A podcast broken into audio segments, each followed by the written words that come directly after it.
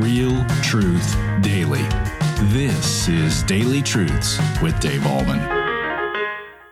Hi, everybody. Welcome back to Daily Truths. I'm here in my backyard, and um, yeah, like my, my backyard looks pretty good. Uh, it, you know, it's pretty green, even though we've had a lot of dry and hot weather. Um, but but boy, look at look at that. That that doesn't look good. Um, it looks like it's not getting enough or getting any water, right? Hmm. Why is that?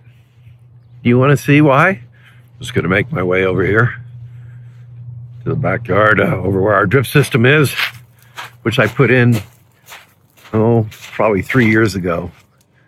Let's see here. See, oh, I hear some trickling, oh, and I know what it is.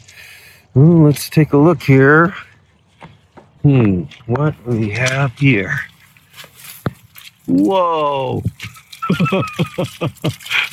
no wonder, no wonder that part of the grass isn't getting any water. That that is that is a that is a significant leak.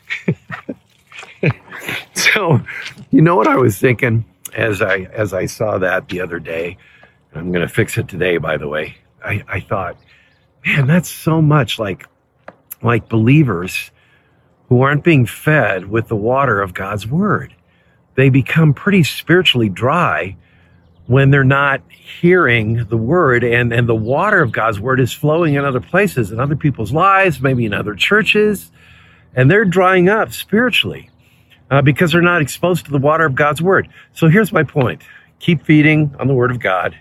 Go to church, read the scriptures, keep watching daily truths, um, because the water is flowing through the word.